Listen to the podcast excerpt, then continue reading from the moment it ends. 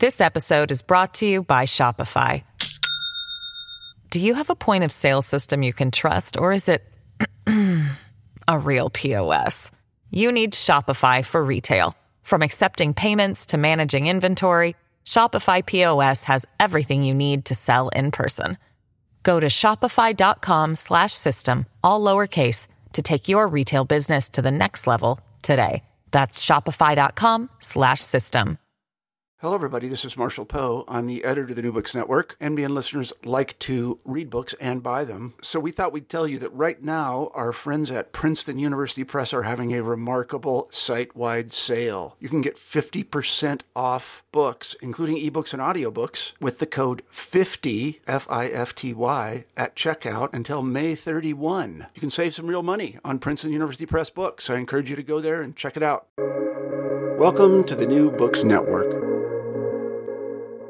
Nuoc Vietnam, a home, a cradle, a point of departure. The Vietnamese word Nuoc embraces the duality of land and water with an idea of home. Through a nuanced examination of the meaning of homeland and politics of belonging, Evyn Le Espiritu Gandhi proposes Nuoc to understand complex positionality of refugee settlers on lands sutured through the traumas of U.S. empire, militarization, and settler colonialism. Division in area studies has foreclosed conversations on how histories of settler colonialism and empire bring to light unexpected connections between indigenous people and settlers across the Pacific and Atlantic Oceans. By bringing together Vietnamese refugee settlers in Israel, Palestine, and Guam, Gandhi asked the difficult question of how we can imagine decolonial futurities when the creation of home for refugee settlers was predicated on the settler colonial project of dispossessing indigenous people. Drawing inspiration from Nuoc, that embraces contradictions through relationality, Gandhi Church both the archipelago of US empire and resistance to imagine decolonization based on fraught acknowledgement of histories and relationalities between people, land, and water. I am pleased to welcome Evyn today at the New Books Network in Asian American Studies to talk about her new work, Archipelago of Resettlement Vietnamese refugee settlers, and decolonization across Guam and Israel Palestine. Evyn, welcome to the show. Thank you so much for having me. Uh, thank you so much for being here. I'm really excited to be able to talk about your new book. Um, first, can you tell us a little bit about yourself and how you came to write this book?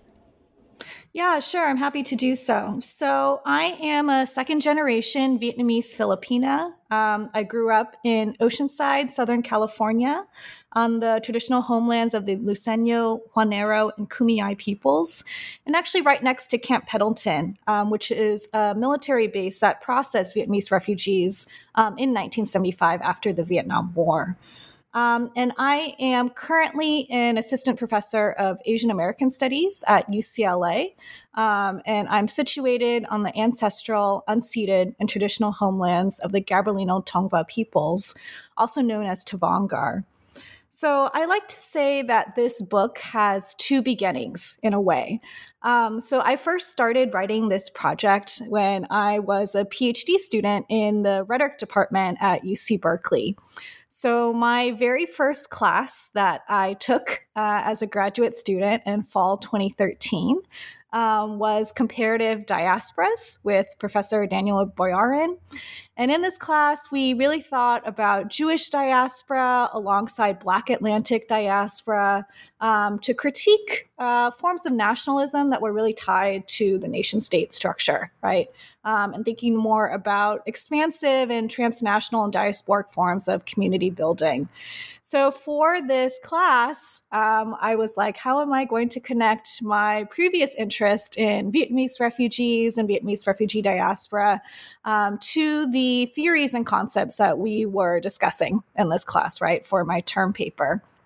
And through this, um, I actually um, kind of stumbled upon this very small community of Vietnamese refugees who were resettled in the state of Israel and became Vietnamese Israeli citizens. Um, so, this was one way to sort of tap into and be in conversation with a lot of the Jewish diaspora critiques of Zionism and the Zionist state. Um, and I realized that this case study of Vietnamese Israelis um, was something that hadn't been written a lot about before, partially because it was a relatively small population of about 366 uh, Vietnamese refugees in Israel. And so it became a case study to open up larger questions that I had around um, indigeneity, uh, around decolonization politics, around diaspora, um, and how to think about Vietnamese refugee resettlement in conversation with those structures.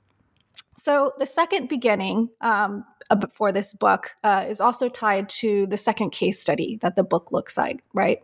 So Vietnamese refugees who were processed um, in Guahan or Guam, an unincorporated uh, territory of the U.S. Um, since uh, 1898. So, my mom and grandmother are actually Vietnamese refugees. Uh, they left Vietnam in April 1975. And after passing through a military base in the Philippines, they too were processed in Guam um, under what became Operation New Life, uh, which was run by the US military, um, though had a lot of participation from the local um, government of Guam. And um, over 112,000 Vietnamese refugees were processed in Guam during this uh, time period. And so I really wanted to think about and trace my own family history um, to these sites um, in relation to the ongoing Chamorro decolonization movement that is happening in Guam.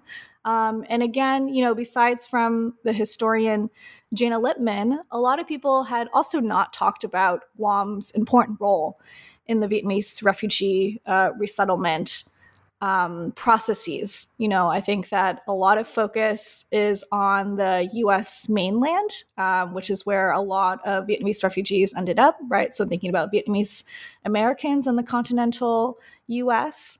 Um, but in that continental discourse, I think that we continue to overlook and overshadow, you know, these other spaces of U.S. militarism and U.S. empire, such as the island of Guam, um, that kind of fall out of our narratives and our analysis. Um, so I think it was also just paying homage to that history um, of Vietnamese refugees relationality, right, with um, the island of Guam and the Chamorro people.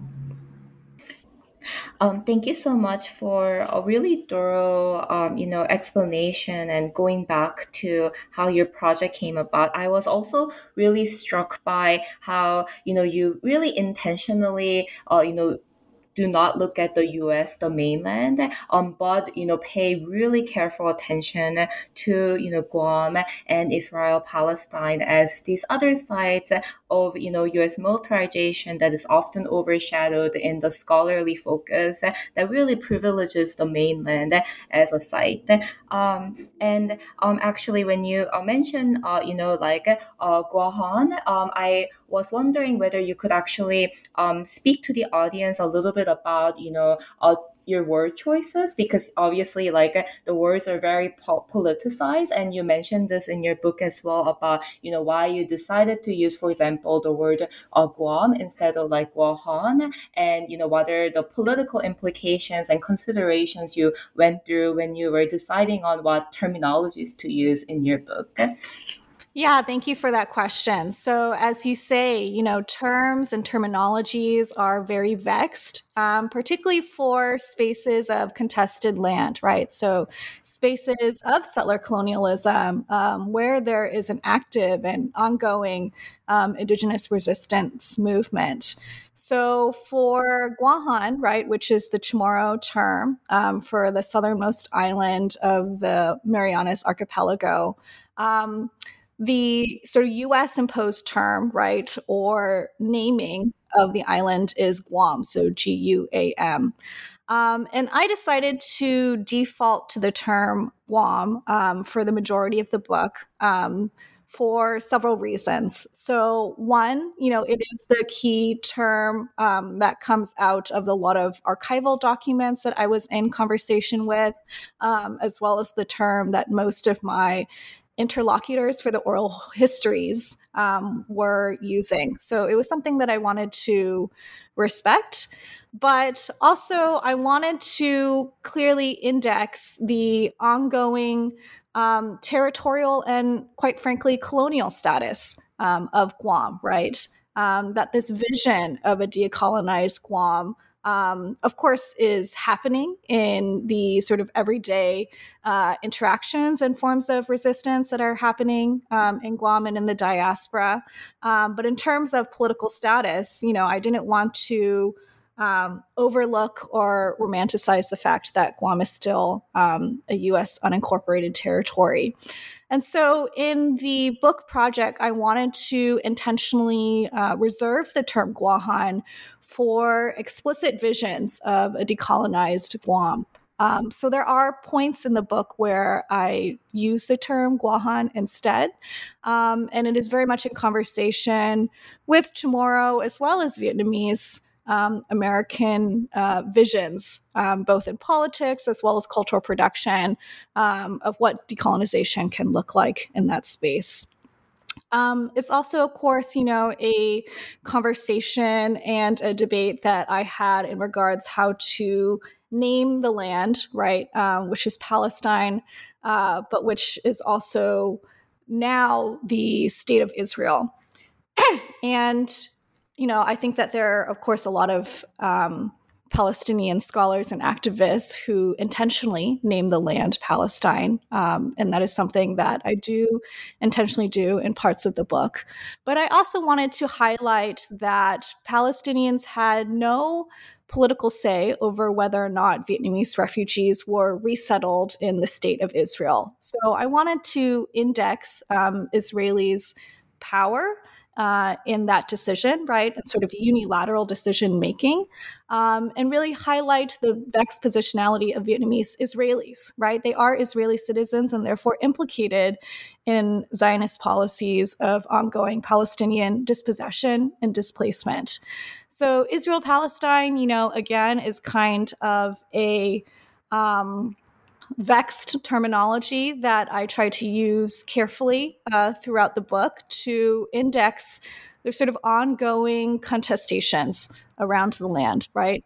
Um, as well as to sort of think about what would a binationalist um, future uh, for this space um, look like. Thank you so much for a really beautiful explanation as well. I uh, also really appreciated your thoughtful discussion in the book about uh, you know how you're respecting your interviewees as well as uh, you know reflecting the archival documents as well as how you reserve the term Guahan for you know specifically talking about the colonial futurities. And as you said it so wonderfully like you are indexing you know the ongoing colonial power by purposefully you know using the terms such as uh, you know Guam and also Israel Palestine to think about you know the binationalist future. So yeah I really appreciate your discussion on terminologies and its power so my next question um, was actually about the analytical framework, which I think would be really important for the audience as we um, start to talk more about the content of the book.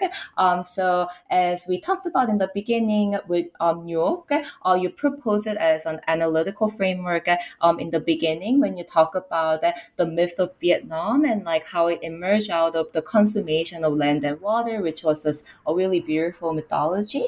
Um, um, and I was wondering whether you could tell the audience a little bit more about Nuoc and why you decided to use it as your analytical framework. Sure. Thank you for the question. So, Nuoc um, means several things in Vietnamese. So, first, it means water, but it also means country and homeland. So I was really interested in this duality or non opposition between land and water, um, and thought that this was a helpful analytic for thinking about deterritorialized um, understandings of land and water and space, right, which really got at this question of fluidity and movement, um, while also sort of acknowledging that land is a key analytic for example, indigenous um, decolonization movements. Um, so it was something that emerged from Vietnamese diasporic epistemologies, and that was something that was important to me. Um, to really theorize alongside and be grounded in the epistemologies of the communities that I was in conversation with um, and really trying to think alongside um, in this text. So maybe just to explain, um, you know, the Vietnamese creation story that you alluded to. Um, so Âu Cơ, the mountain fairy, um, had uh, 100 children with Long Quân, the sea dragon king, right? So here we have this sort of union, right, of the mountains and the land with the sea and the water. Um, but out of that union, it actually produced uh, division and conflict, right? So actually, the half of the children um, ended up moving back to the mountains and half of the children ended moving back to the sea. And so i think that it's also um, a myth that talks about union but also division. And that's something that i wanted to hold that complexity right in the project as well. Um, so i think that's another way that the analytic functions right? There's always i think this aspiration for decolonial solidarities that underlines the project, but I also didn't want to shy away from the very real divisions um, and structural antagonisms that come out of uh, what I'm calling the refugee settler condition. Yeah, exactly. And that just really transitions perfectly to the next question that I have in mind. Um, and you know this like duality um, of you know union and division that in a way this um, analytic also holds together so beautifully. Um, so you are theorizing you know refugee settler condition in your book, and I was wondering whether you could tell us more about that. Yeah, so the refugee settler condition I use as a concept to think about the vexed positionality of refugee subjects. So, in my case, Vietnamese refugees, but I think that the term and the analytic can circulate more broadly.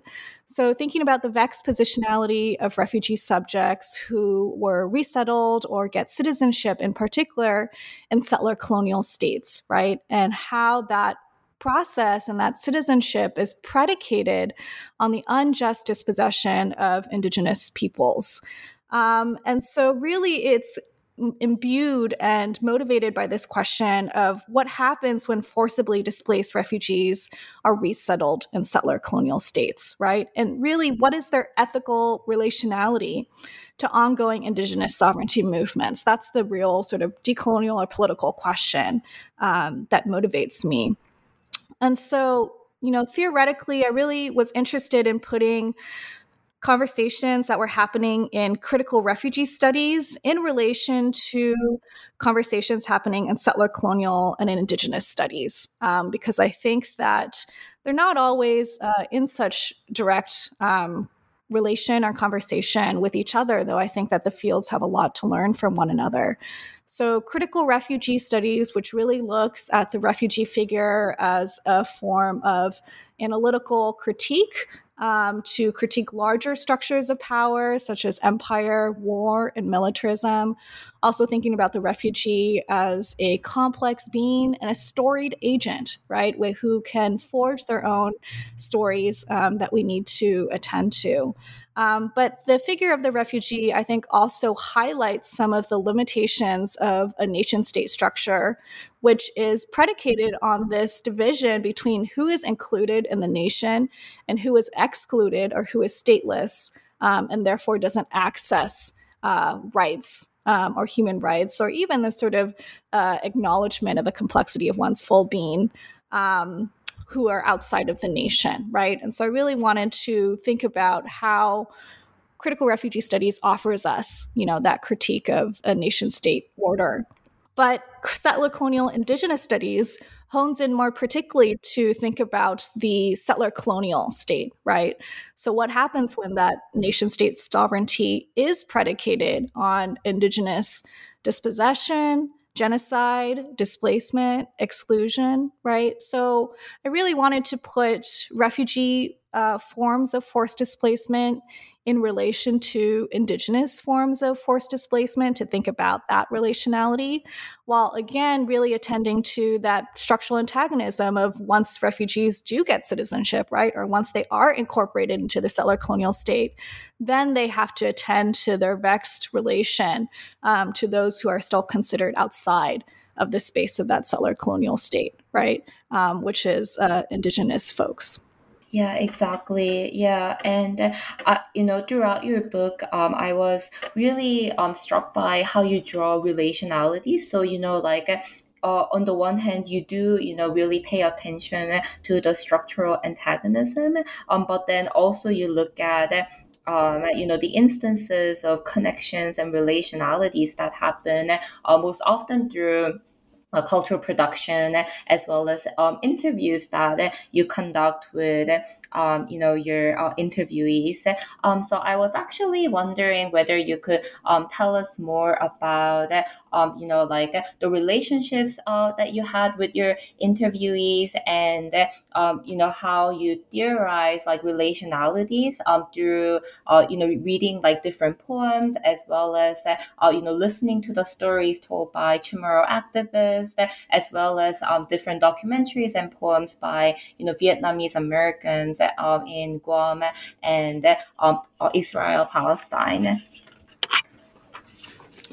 Yeah, so maybe I will talk a little bit first about the oral histories that I conducted. So um, I had done a lot of archival research, um, but archives, you know, I think are told from the perspective of those in power, right? Um, so I wanted to conduct oral histories to really think about and understand the lived experiences of refugee and indigenous displacement. Um, but I think that, you know, actually I had a harder time engaging with and really figuring out how to write alongside and write about um, the oral histories that I conducted. Um, which is to say, I think that I was trained in a particular modality of critique in my um, dissertation program, right, or my uh, graduate program in rhetoric. Um, so, in some ways, I felt really um, well trained to analyze the structures of power that were coming across in the sort of government documents and the sort of um, militarized and political political rhetoric that um, U.S. military as well as Zionist leaders were articulating and how they talked about Vietnamese refugees. Um, but a lot of the oral histories that I conducted with resettled Vietnamese refugees in Guahan as well as in Israel Palestine. For those folks, there was a sincere sense of gratitude towards the settler colonial state, right? Um, and a very intense attachment to the settler colonial state as the space of resettlement, right? Of course, there were also other forms of dissent and critique um, but for the most part, there was a kind of sense of wariness, right, or concern or um, uncertainty about uh, Chamorro decolonization movements or the Palestinian liberation movement. So I wanted to think about, you know, how can I really attend to um, and take seriously these stories and lived experiences of displacement from Vietnam, right? Um, and you know, this is something that in chapter two, I take a step back and think about as refugee settler desire, right? Actually, think about those affective attachments um, to the settler colonial state and to grapple with them. Um, but, you know, it was actually something that I had to take some time away from the project before I was able to uh, enter more fully in conversation, I think, with those oral histories that I conducted with resettled Vietnamese refugees in particular. Um, you know, they were oral histories that I conducted while I was still a graduate student, but I don't th- think that they were fully integrated into the dis- dissertation version of the project. Um, and it took a couple years, you know, after I had graduated um, and was working on the book manuscript revisions that I find I was able to find, you know, a more um, careful and respectful um, way to attend, you know, I think to these stories and to interweave them into the project. Yeah. Yeah, I really appreciated that because um also in my own research, um, you know, I think as a researcher, um, you know, we are trained to really see this like structural power and to critique them.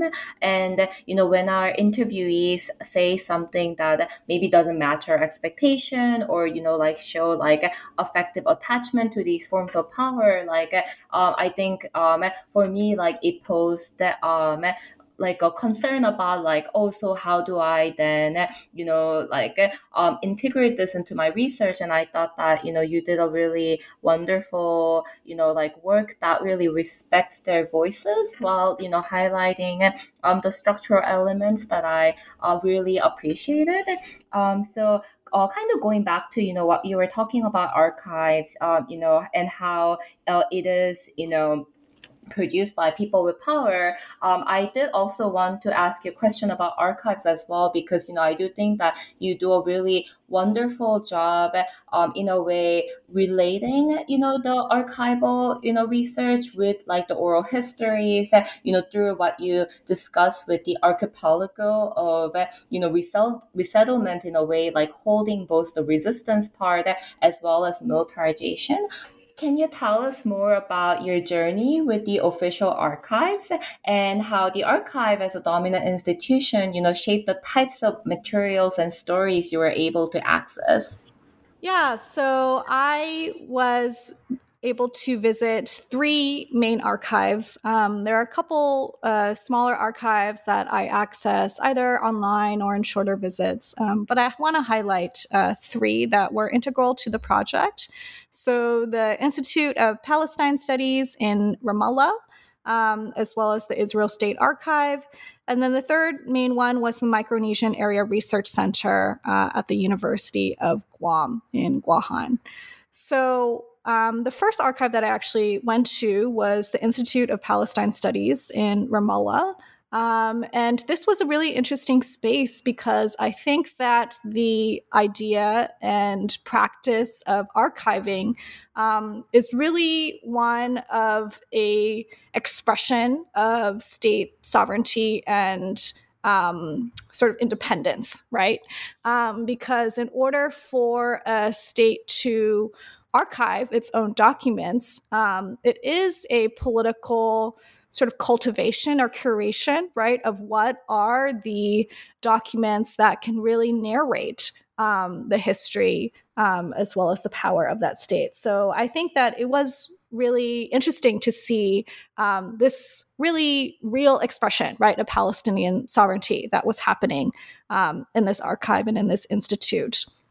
So I was directed to uh, the Institute of Palestine Studies by one of my interlocutors um, I was really interested in thinking about Vietnam Palestine solidarity, uh, particularly within the Cold War and Third World uh, solidarity movement that happened in the late 60s and early 70s in particular.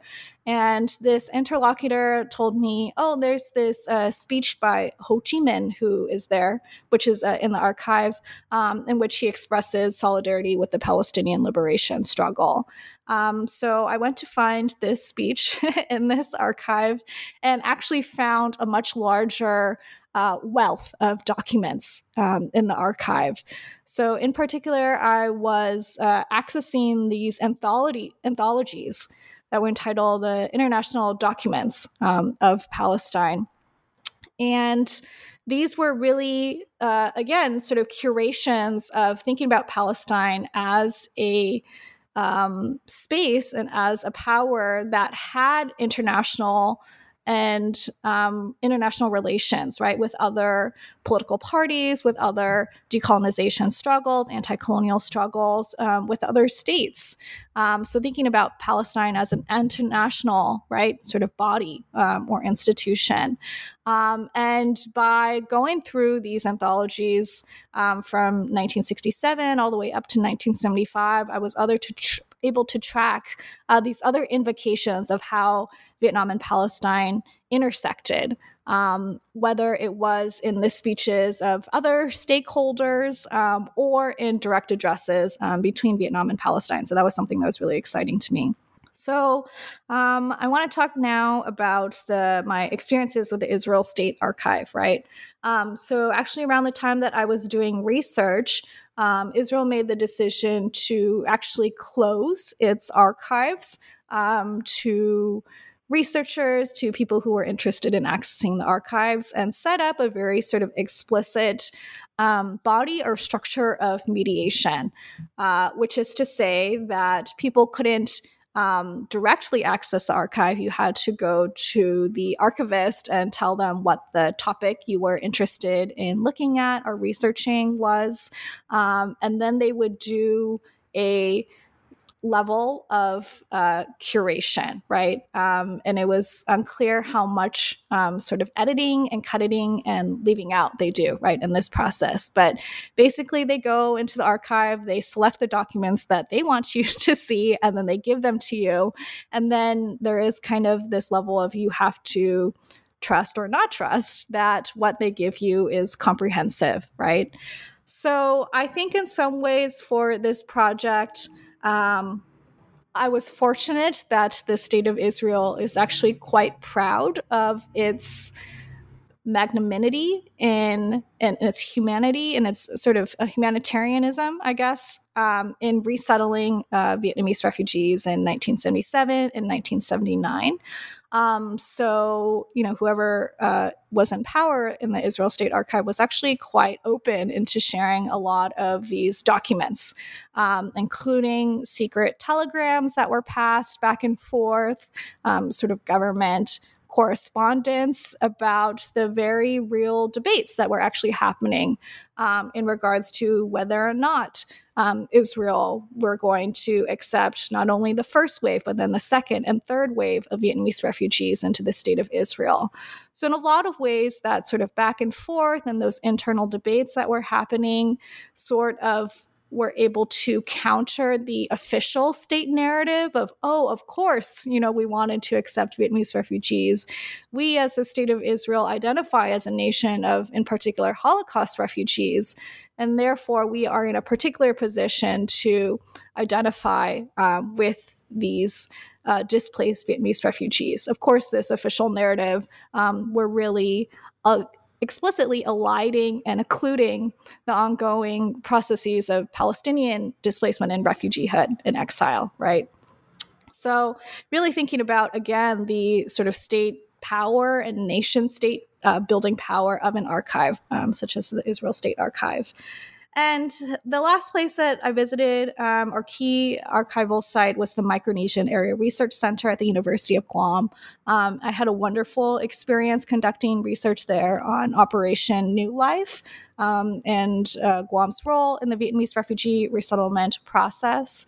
Um, there were sort of clear boxes that were already had been set aside um, to cultivate a lot of the um, newspaper documents, for example, as well as government documents and photos um, that had to do with Vietnamese refugee um, resettlement. And so it was great to see, you know, sort of a day by day how these um, newspapers as well as government officials um, were writing about um, and grappling with um, Vietnamese refugees, um, as well as to compare and contrast, you know, how the uh, explicit US military newspapers uh, might have represented Operation New Life a little bit differently than some of the um, civilian newspapers, such as um, the PDN or Pacific Daily News. This episode is brought to you by Shopify. Do you have a point of sale system you can trust, or is it a real POS? You need Shopify for retail. From accepting payments to managing inventory, Shopify POS has everything you need to sell in person. Go to shopify.com/system all lowercase to take your retail business to the next level today. That's shopify.com/system. Thank you so much for your really like thoughtful and also really in-depth, you know, um thought processes that you had as you analyzed uh, some of these documents, as well as like the gatekeeping that happens, especially with the Israel State Archives and the mediated information and representation that often elides um, displacement, ongoing displacement that happens. Um, thank you so much for that. And you know, when you were uh, talking about you know the Institute of Palestinian Studies and you know the solidarity, like the extensive solidarity documents that you have found, um, I was actually thinking about how you know comparative studies is often very difficult, um, and um, people also criticize comparative studies for you know often like flattening out differences, and I think there are a lot of opposition that you can um, find in scholarship. But I thought that you know you did a really uh, compelling job of uh, you know illustrating like why it matters and you know why you intentionally decided to do a comparative study. Um, so can you tell us more about you know your thought process as well as if you received actually any opposition about doing comparative studies um, and you know why you decided that you know like you know in the end that like drawing uh, the connections between settler colonial condition is important for a decolonial project. Um, I don't know if I received any direct opposition yet. so I think it was more sort of a questioning uh, mm. process that my dissertation committee had for me, um, as well as, uh, you know, sort of in the writing um, and the book revision uh, process as well. Um, you know, so I think that people acknowledge that this is a risky project, right? Um, there is a certain element of risk of really being able to attend to the different communities um, in which you are in conversation with, right? So I have a familial um, and political and community relation to Vietnamese refugees um, and the Vietnamese refugee community. Um, but prior to this project, you know, I didn't have um, a direct conversation um, or connection to the Chamorro diaspora, um, as well as Chamorros in Guam, um, as well as the Palestinian liberation movement. So, you know, thinking about activism around Palestine, which of course has been going on for decades, you know, it wasn't something that I was really introduced to until actually graduate school. Um, in particular, you know, the summer of 2014, thinking about the airstrikes of Gaza, it really, um, you know, I think prompted me to think about my positionality as a second generation Vietnamese Filipina and really think about, okay, how can I um, use my not only political skills, but also research skills to really attend to um, how I can think about my role in this sol- Palestinian solidarity movement, right? So I think that was also one of the political impulses um, for this project. But I think a lot of the questions that I got were, you know, why are you looking at these um, sort of marginal spaces, right, of US militarism and US empire, um, particularly because so much of the Vietnamese refugees ended up in the continental US. You know, I think there are a lot of questions of why don't you sort of center, you know, again, recenter um, the continental US. Um, within your project. And that was something that I really wanted to, you know, as you note, draw people's attention to these other occluded spaces, right, um, that have fallen out of dominant narratives of Vietnamese refugee resettlement uh, in a lot of ways. So I think attending to um, Guahan and Israel Palestine, which are you know increasingly discussed in Asian American studies and American studies, though I think a lot more attention still needs to um, be uh, directed at them to think about the ways that their particular histories of, excuse me, to think about how their particular histories of U.S. militarism and U.S. Uh, intervention, you know, really force us, I think, in Asian American studies to rethink how we think about U.S. empire. So I wanted to put, you know, Israel Palestine and Guahan in conversation to think about of spaces of U.S. empire that have been overlooked um, that are seeming on the margins of these grand historical narratives, but that putting them in conversation can illuminate um, what I call or think about as an archipelago of US empire, right? Or to think about the archipelagic nature of US empire, to think about how US intervention in the Vietnam War is actually linked to U.S. military buildup in Guahan, um, as well as U.S. military aid, financial and political aid to the state of Israel um, that really um, started accelerated in that same Cold War uh, moment, um, right? So thinking about these historical and political linkages. Um, but I also wanted to think about an archipelago of um, trans indigenous resistance. And I'm borrowing that term trans indigenous uh, from Chadwick Allen, um, which is to say, you know, of course, all of these place based movements for decolonization um, are also linked with one another, right? So, thinking about how the Chamorro decolonization movement is linked to the Palestinian liberation struggle. Um, and one way we can think about those conceptual and political linkages is to trace the material passage of the Vietnamese refugee figure to these sites, right? And thinking about how they are interrelated, um, not only through these um, tendrils of US militarism and US empire, um, but also these interlinked forms of forced displacement and political resistance. Yeah. Um, thank you so much for this. Yeah.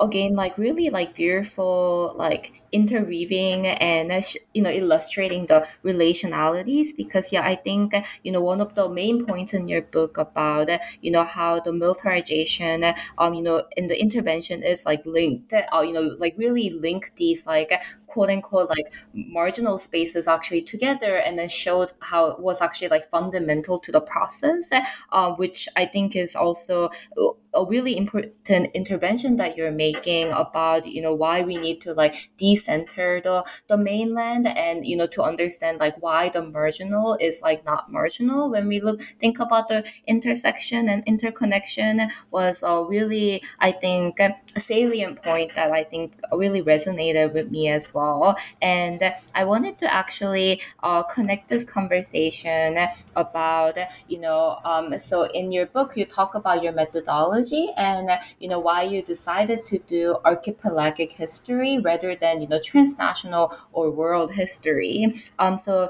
you talked about this a little bit with the previous question, but can you tell us more about, you know, what is archipelagic history and, you know, how this is allowing you to really center relationalities?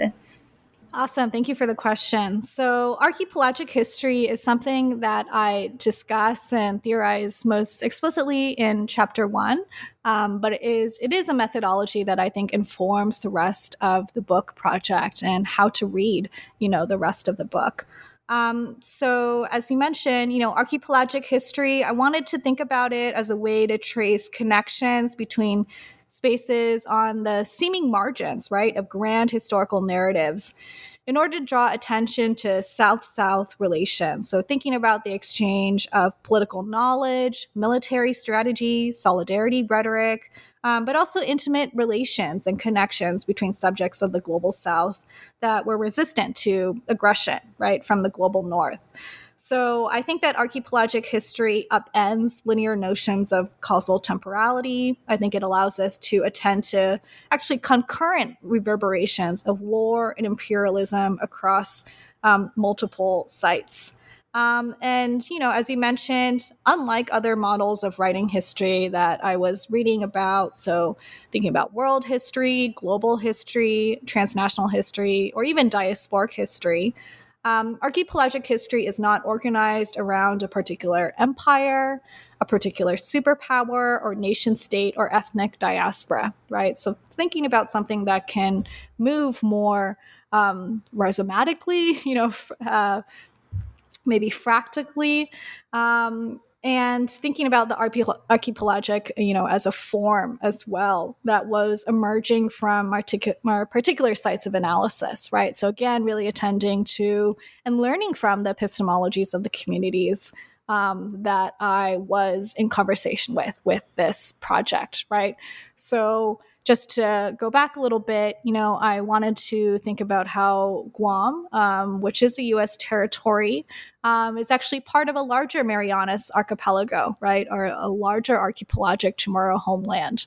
Um, and to reattend to that archipelagic imaginary, right, is a decolonial um, sort of project in and of itself because it speaks against this division of um, political division, which has been going on for centuries, right, of Guam from the rest of the Northern Mariana Islands. Um, and, you know, Palestine is less obviously an archipelago in the literal sense, um, but I was really drawing from this uh, map, a map um, by the artist Julien Bousac to think about the archipelago of eastern Palestine, but more broadly to think about the archipelagic nature of Palestinian sovereignty, right? And how these Palestinian life worlds are increasingly um, sort of being divided up by um, Israeli and Zionist um, encroachment, right? So the non contiguous um, forms of Palestinian life worlds. So I think the archipelagic as well connects back to this concept of Nuoc that we had begun with, right? So this sort of land water dialectic that is imbued in the term Nuoc is also something that I think is informed by this idea of the archipelagic as something that is made up of both land and water and therefore can be really rooted in place based land struggles, um, as well as having this undercurrent, right, of water, fluidity, movement, waves, um, which is informing this sort of methodology, methodology, methodology, informing this methodology of um, archipelagic uh, history. So, you know, in particular, in that chapter, I wanted to trace um, different forms of US military empire across oceans and continents in order to really chart how Vietnam, Palestine, and Guam were entangled in the US imperial imagination between, in particular, in this project, 1967 and 1975. So those dates are important because I really wanted to think about even prior to Vietnamese refugee displacement and migration, which happens post 1975, so after the fall of Saigon, right? How are these spaces actually entangled, right, in the US? military imaginary um, and US imperial imaginary. Um, and this was one way to think about how this entanglement actually prefigured the routes that post 1975 Vietnamese refugees were taken, right? After displacement in the aftermath of the US war uh, in Vietnam. So, that chapter one, you know, looks at that solidarity rhetoric between Vietnam and Palestine that I mentioned in relation to the Institute of Palestine Studies archive. Um, but it also looks at oral histories with Chamorro Vietnam War veterans. Um, so thinking about these intimate relations um, that actually exceed in a lot of ways um, how the U.S. military was positioning Guam, um, but also in particular U.S. military bases in Guam. So Andersen Air Force Base, as well as Naval Station Guam um, thinking about that dominant way that Guam was positioned as this militarized space that made intervention into Vietnam, you know, on a sort of practical and logistical level actually possible. Um, but I think that, you know, these um, Chamorro Vietnam War veterans, um, their sort of intimate and quotidian uh, romances as well as friendships, you know, with Vietnamese um, military folk as well as civilians um, offers us another way to think about you know those connections that were made um, under these um, structures of war and settler colonialism and empire building. Yeah. Um, yeah, thank you so much for that. And, you know, your thought on you know archipelagic history and you know how that really allows you to you know along with Nuoc really center your analysis on like land-based struggles um, as well as you know how the oral histories in a way really highlight the quotidian you know connections and friendships that uh, in a way um, really like um, that really go beyond you know the structural narratives that we often see uh, you know in in the archives that which yeah I also really appreciated as well and that brings me to you know how you also you know analyze uh, the poems and you know also like a documentary on uh, Van Un uh, Vaan Nguyen um, to rethink decolonization through land politics. Um, can you tell us a little bit more about the importance of these type of cultural works um, by uh, the important poets like Vaan Nguyen and um, how they illustrate the importance of you know land, water, and histories and reimagining solidarity? Yeah, for sure. So definitely, this is a very uh, interdisciplinary project. You know, I was um, engaging with archival documents as well as oral histories, but cultural production was also a very uh, important form of um, a culture thinking about cultural production as a way to theorize you know alongside um, these communities um, but also for giving us visions of what decolonial um, solidarities could look like right? Um, so, as I mentioned, you know, in a lot of the oral histories that I conducted with um, Vietnamese refugees and Guahan, as well as in Israel Palestine, um, these connections and these solidarities weren't happening on a sort of mass scale, right, in terms of social movement building yet, right? And so the first part of the project was really attending to why that was happening, right? Why did we have these structural antagonisms? Why was there this uh, intense feelings and affects of refugee settler desire to identify with the settler state. So I wanted to turn to cultural production, though, for these visions of what decolonial futurities could look like, right? I don't think that in any way they are foreclosed. Um, and so uh, Raymond Williams' concept of structures of feelings were really helpful for me in this regard, right? So thinking about emergent um, affects as well as um, feelings and political visions and what he calls structures of feelings that were not quite there, right, in the social realm yet in terms of social movements. Um, but we can see hints of it that are rising up and are erupting, right, into our present realities.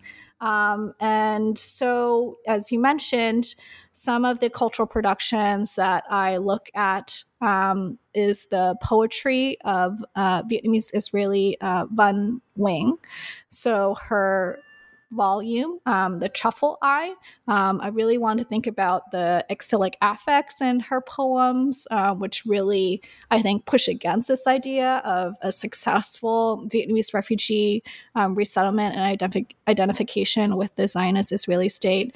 And in particular, to put her poetry um, in conversation with and read it alongside um, Palestinian poetry, right? So, in particular, I look at Mourid Barghouti's um, I Saw Ramallah, which is this long form um, sort of memoir poem.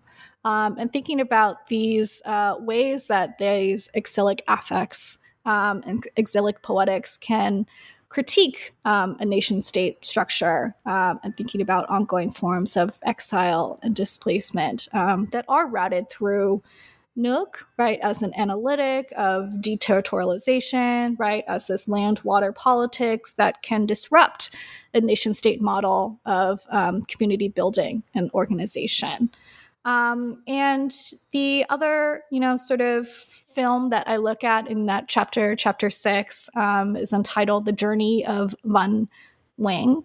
So, thinking about in this film how um, Vaan Nguyen, the poet, as well as her father, Hoài My Wing, go back to Vietnam and they actually try to reclaim their ancestral lands that they were forced to give up and surrender when they fled Vietnam as anti communist refugees, right? So, after they fled, you know, these lands were expropriated by the post war communist state um, of Vietnam and redistributed, right?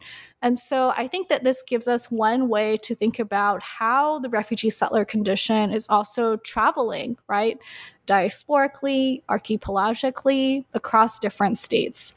Um, and so maybe if solidarity between Vietnamese Israelis and and Palestinians within the um, you know sort of bounded nation state of the state of Israel sometimes that might feel so impossible, right? But if we think broadly and more archipelagically um, and routed through these routes of Nuoc, right? I want to think about how this film gives us a way to think about how, when the refugee settler condition and Vietnamese refugees travel back to their homeland um, in Vietnam, for example, and actually translate the vocabulary of vexed land contestations from the Israel Palestine context back to Vietnam um, and are engaging in their own um, sort of land reclamation struggles, right? In some ways that are very similar to Palestinian struggles for the right of return, right? The right to return to their ancestral villages and homelands um, and farmlands, etc. And so, thinking about how these archipelagic movements, right, um, and the translations and resonances that they open up um, can be one way to think about these uh, decolonial futurities and solidarities that you are mentioning. Mm, yeah, um, thank you so much for that. And um, I also just loved how this like idea of translation was, you know, like used in like many different ways in both metaphorical and also like material ways in which you really connect yeah the palestinian idea of return as well as you know the refugee settlers you know like idea of reclamation with the vexed condition of ongoing struggles to really um, imagine uh, the possibilities of uh, you know decolonial futurity. So yeah I w- really loved you know like how you use the idea of um, translation in your book as well.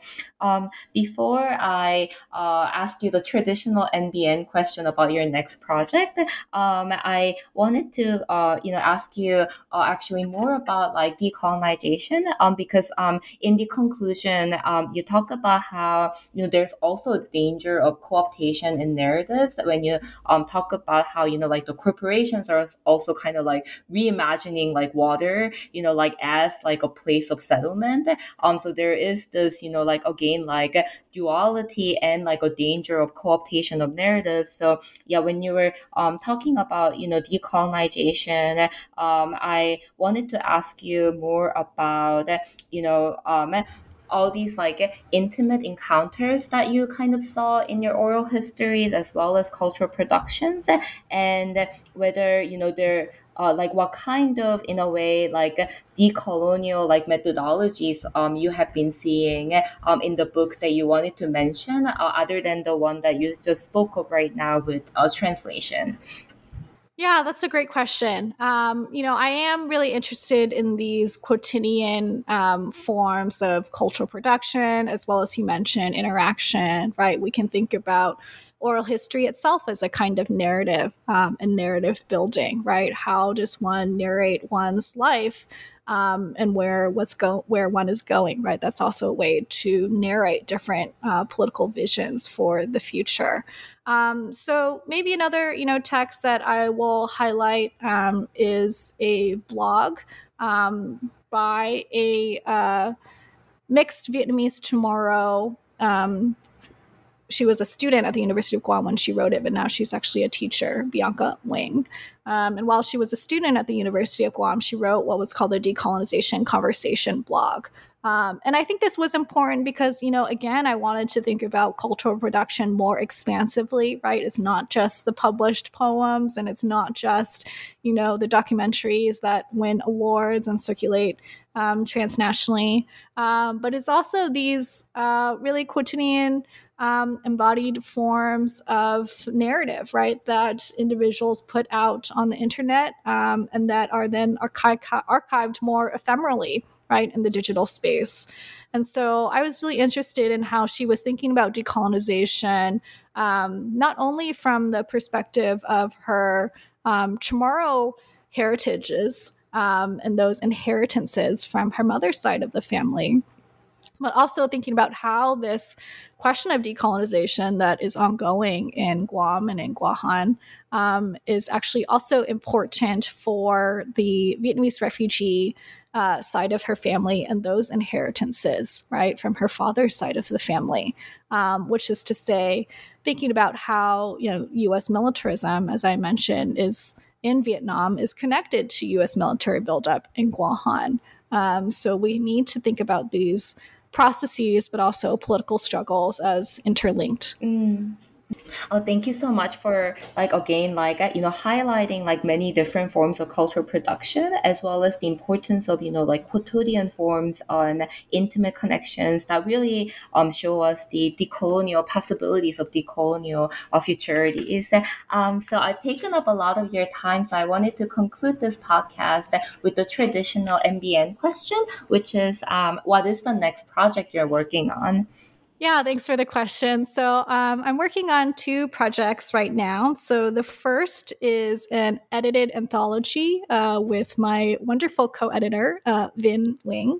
Um, and it's called, it's a Routledge handbook. So, it's a Routledge handbook of refugee narratives. So, I have loved working on this project. You know, we have about 38 chapters um, that we are editing and putting together into a collection but it has given me an opportunity to think about refugee narratives and refugee political possibilities um, more expansively, right? So, sort of outside of just the Vietnamese refugee case.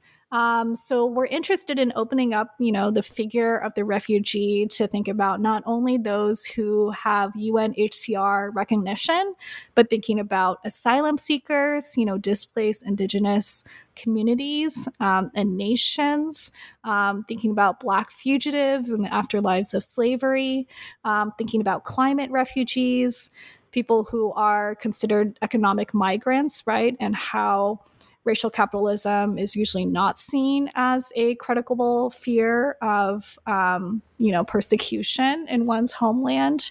So thinking about refugees more expansively, but also thinking about narratives more expansively, right? So not only you know the traditional literature and film as i had mentioned before but also thinking about oral histories and archival documents letters to the editor you know music uh, data narratives um, video games uh, more expansively right to think about these different forms of narrative so it has been a, such a wonderful learning process, I think, for me, um, you know, to think about also these larger geographical um, and historical narratives that, again, are preceding the 1951 uh, Refugee Convention, um, but also thinking about these uh, more forward looking and um, you know very unfortunately unfolding sort of refugee um, sort of migrations right? So thinking from Burma, Myanmar, Rohingya refugees, you know, thinking about Afghan refugees. Um, and more recently, you know, of course, the sort of ongoing conflict in uh, Ukraine and Ukrainian refugees that are being displaced,